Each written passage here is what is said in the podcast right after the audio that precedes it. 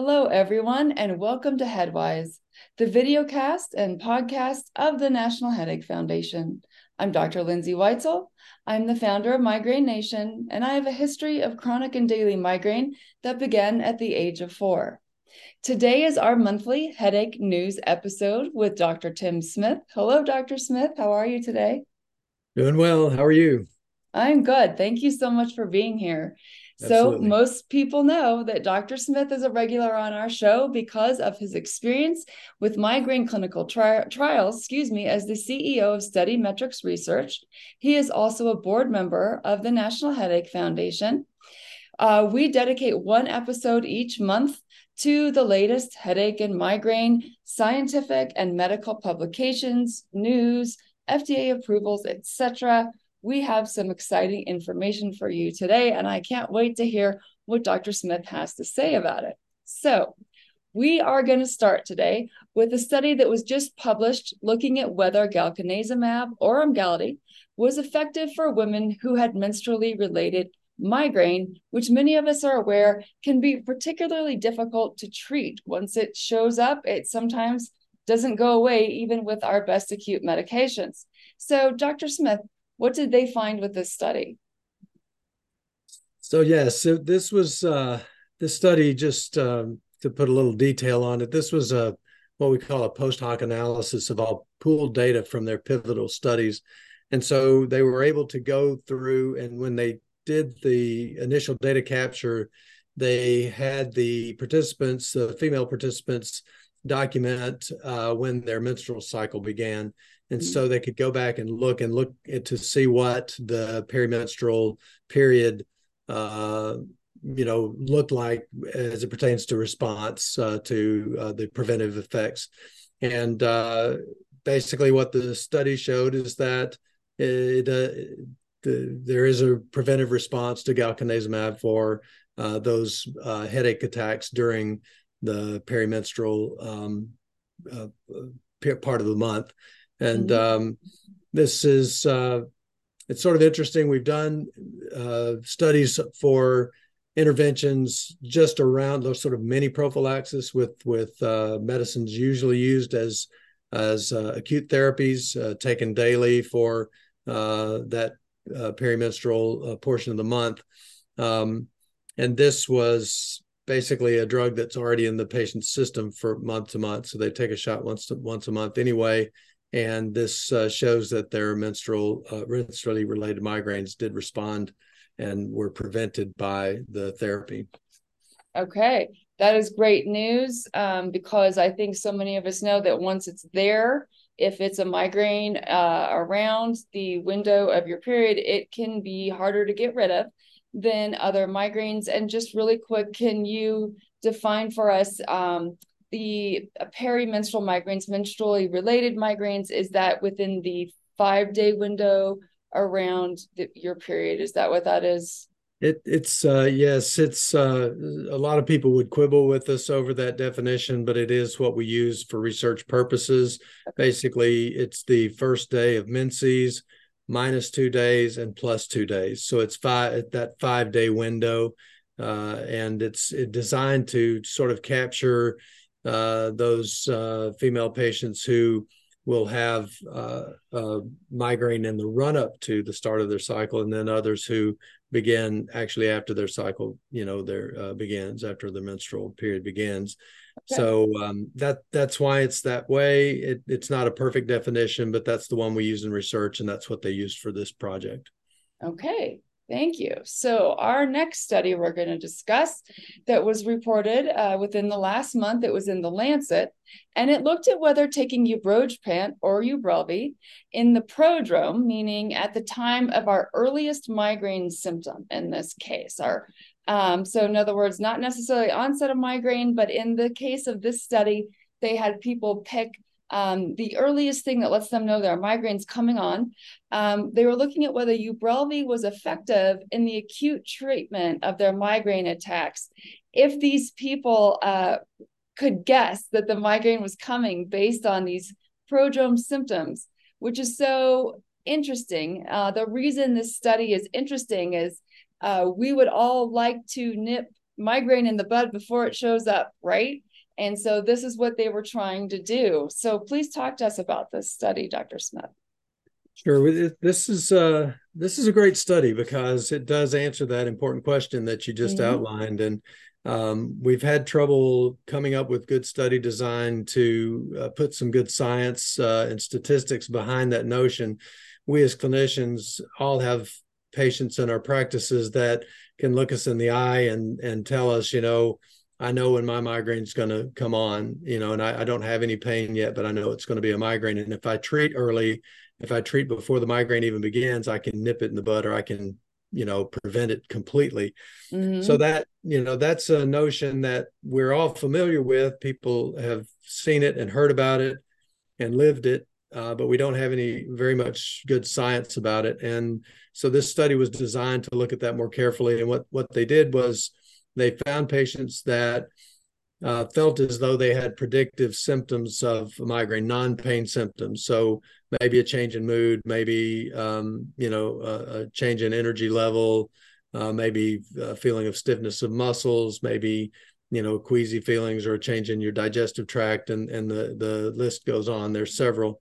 Uh, that it could be, but if it was if it was one of those things, and and the patient felt they could highly predict uh, that this was going to herald the onset of a migraine attack, mm-hmm. then we screened those patients for the study.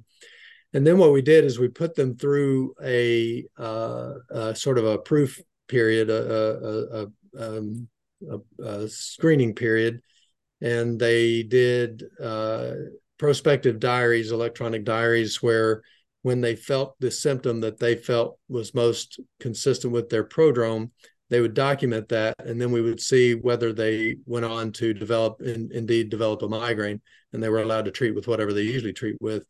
Um, and then the patients who could accurately um, predict that they were going to have a migraine based on occurrence of symptoms uh, at least 75% of the time so three out of four migraine attacks uh, those people could go on into the treatment portion of the study and okay, so I'm going to yeah. pause there to make sure everyone understood that because that's an important part of this. So they only enrolled people who, after following them, they knew could yeah. predict migraine coming 75% of the time based on prodrome symptoms.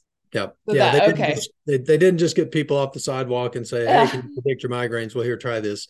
Perfect. They had, yeah. They had they to had actually to yeah. had to get have proof that this was a, this was actually a, a phenomenon that uh, was fairly reliable and right. then so in the in the treatment at, the intervention part of the study patients were given uh, a, a, dose of uh, Ubrelvy, 100, 100 milligrams of ubrogepant mm-hmm. uh, or placebo and then they crossed over and and and treated a, another migraine with the opposite treatment. So every patient was exposed if they treated both migraine, uh, uh, both prodrome attacks uh, in anticipation of a migraine. Uh, they received placebo for one of the attacks and active ubrogepant for the other one. They mm-hmm. just didn't know which in which sequence it was randomly assigned. Mm-hmm. Investigators didn't know, and then the patients completed their diaries prospectively. And they basically showed that if they did the study correctly, uh, they prevented migraine uh, 46% of the time with ubrogepant and uh, 29% of the time with uh, with placebo. And this was statistically significant. Uh, we had not had studies that uh, had good design that could reliably show that that kind of separation. So okay. it sort of you know um, validates something that we have always kind of known and, and presumed and wanted wanted to be able to you know affirm our our patients uh, approaches. And this sort of helps us uh, especially with this drug. It may be true of other drugs but we we've we've never seen those data on this is the only one that has successfully done it this well. Right right. So that um is as i said earlier the the nip it in the bud hypothesis we always say treat early but we didn't have a lot of data to prove that that worked and and and that study uh, did show it so that was that was good data um, so we're going to move on to a study uh, related to the Nerivio device, uh, which we've spoke about before on Headwise. Um, this study was carried out in adolescents. And the interesting thing about this study, we want to make sure we get across is Um, th- it is another one of those things that in in the migraine and head pain community, we always have wanted to believe that by treating um, our our migraine acutely and decreasing the frequency, we are decreasing our future migraine attacks. It's something we've always wanted to believe, but we've never necessarily shown it. And that's sort of what was going on in this study. So, talk to us about this work that was just published related to Nerivio in adolescents. Yeah, so a few things uh, is we've said before we're always excited to report out on anything for you know uh, uh, adolescent uh, yes uh, migraine uh, patients and so this is yet another one the the folks at Nerivio that make Nerivio Theranica have done a, an excellent job of trying to champion this population of patients and we mm-hmm. appreciate that very much um, the second thing is is that the this is a, a um, some real world data that is aggregated by the folks at Theranica. And basically, by virtue of patients using the device, they are in a good position to be able to capture, you know, contemporaneous data um, about the migraine attacks and the response rates. So that's given them a, a, very robust way of reporting these large studies. You know, where we we can see uh, get some insights as to response rates and and and uh, populations of patients. Mm-hmm. Um, and then the, thirdly, uh, you you alluded to the fact that there we have this um, observation and belief that if a patient has really really good um, acute therapy, mm-hmm. uh, that that decreases the opportunity for them to develop what we call central sensitization and amplification of their migraine. So, better abortive therapy or acute therapy to turn migraine off in the first place decreases the need for preventive therapy. Okay, so.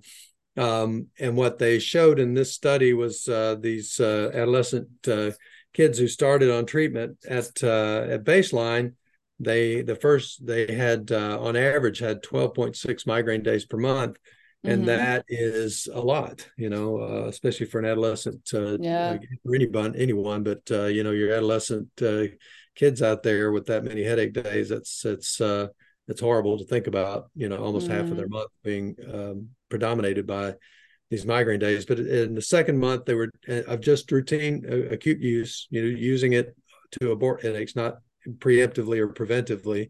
Mm-hmm. Uh, after using it for a month, their their monthly migraine days were down to nine, and then mm-hmm. in the mm-hmm. third month they were down to seven point four. So you know we've that's uh, you know five more than five migraine days taken off uh, of these patients per month on average. And that rivals what we see in preventive studies, uh, or right. for some preventive studies, it's better. You know, so mm-hmm so we appreciate their efforts for trying to track these outcomes and and report them to us. Um, it's observational data, so we we understand where it comes from, uh, but I think it's very useful, and um, you know we're uh, glad they're doing these kinds of studies and and putting these results out for us to see.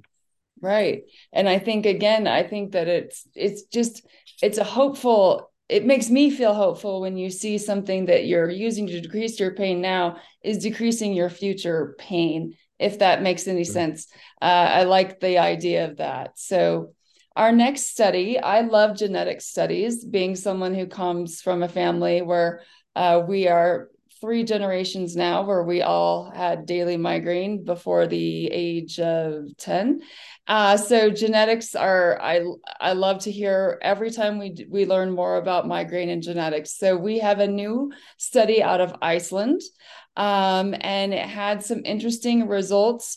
Um, looking at different genes, both in migraine with aura and without aura. Um, and they they found some interesting things. So, can we summarize what they found?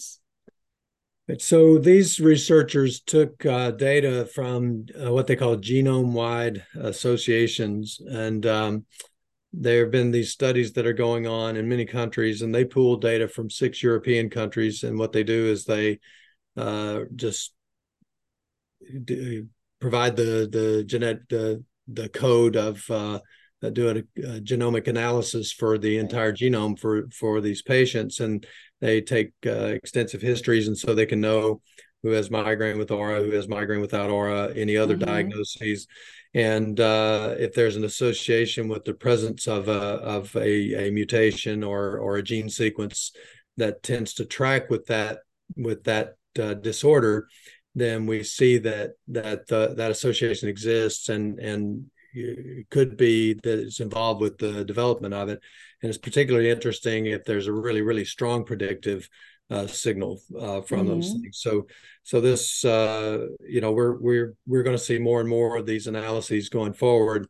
Um, the problem with migraine is we know that it runs in families, but uh, before we could do before the human genome was mapped and before we could do these uh, genome-wide association studies, we couldn't really start to zero in on which genetic defects or genetic variants, I guess we should call them. It's uh, you don't want to call it a defect if it's just part of a normal. Are you saying variant. I'm defective?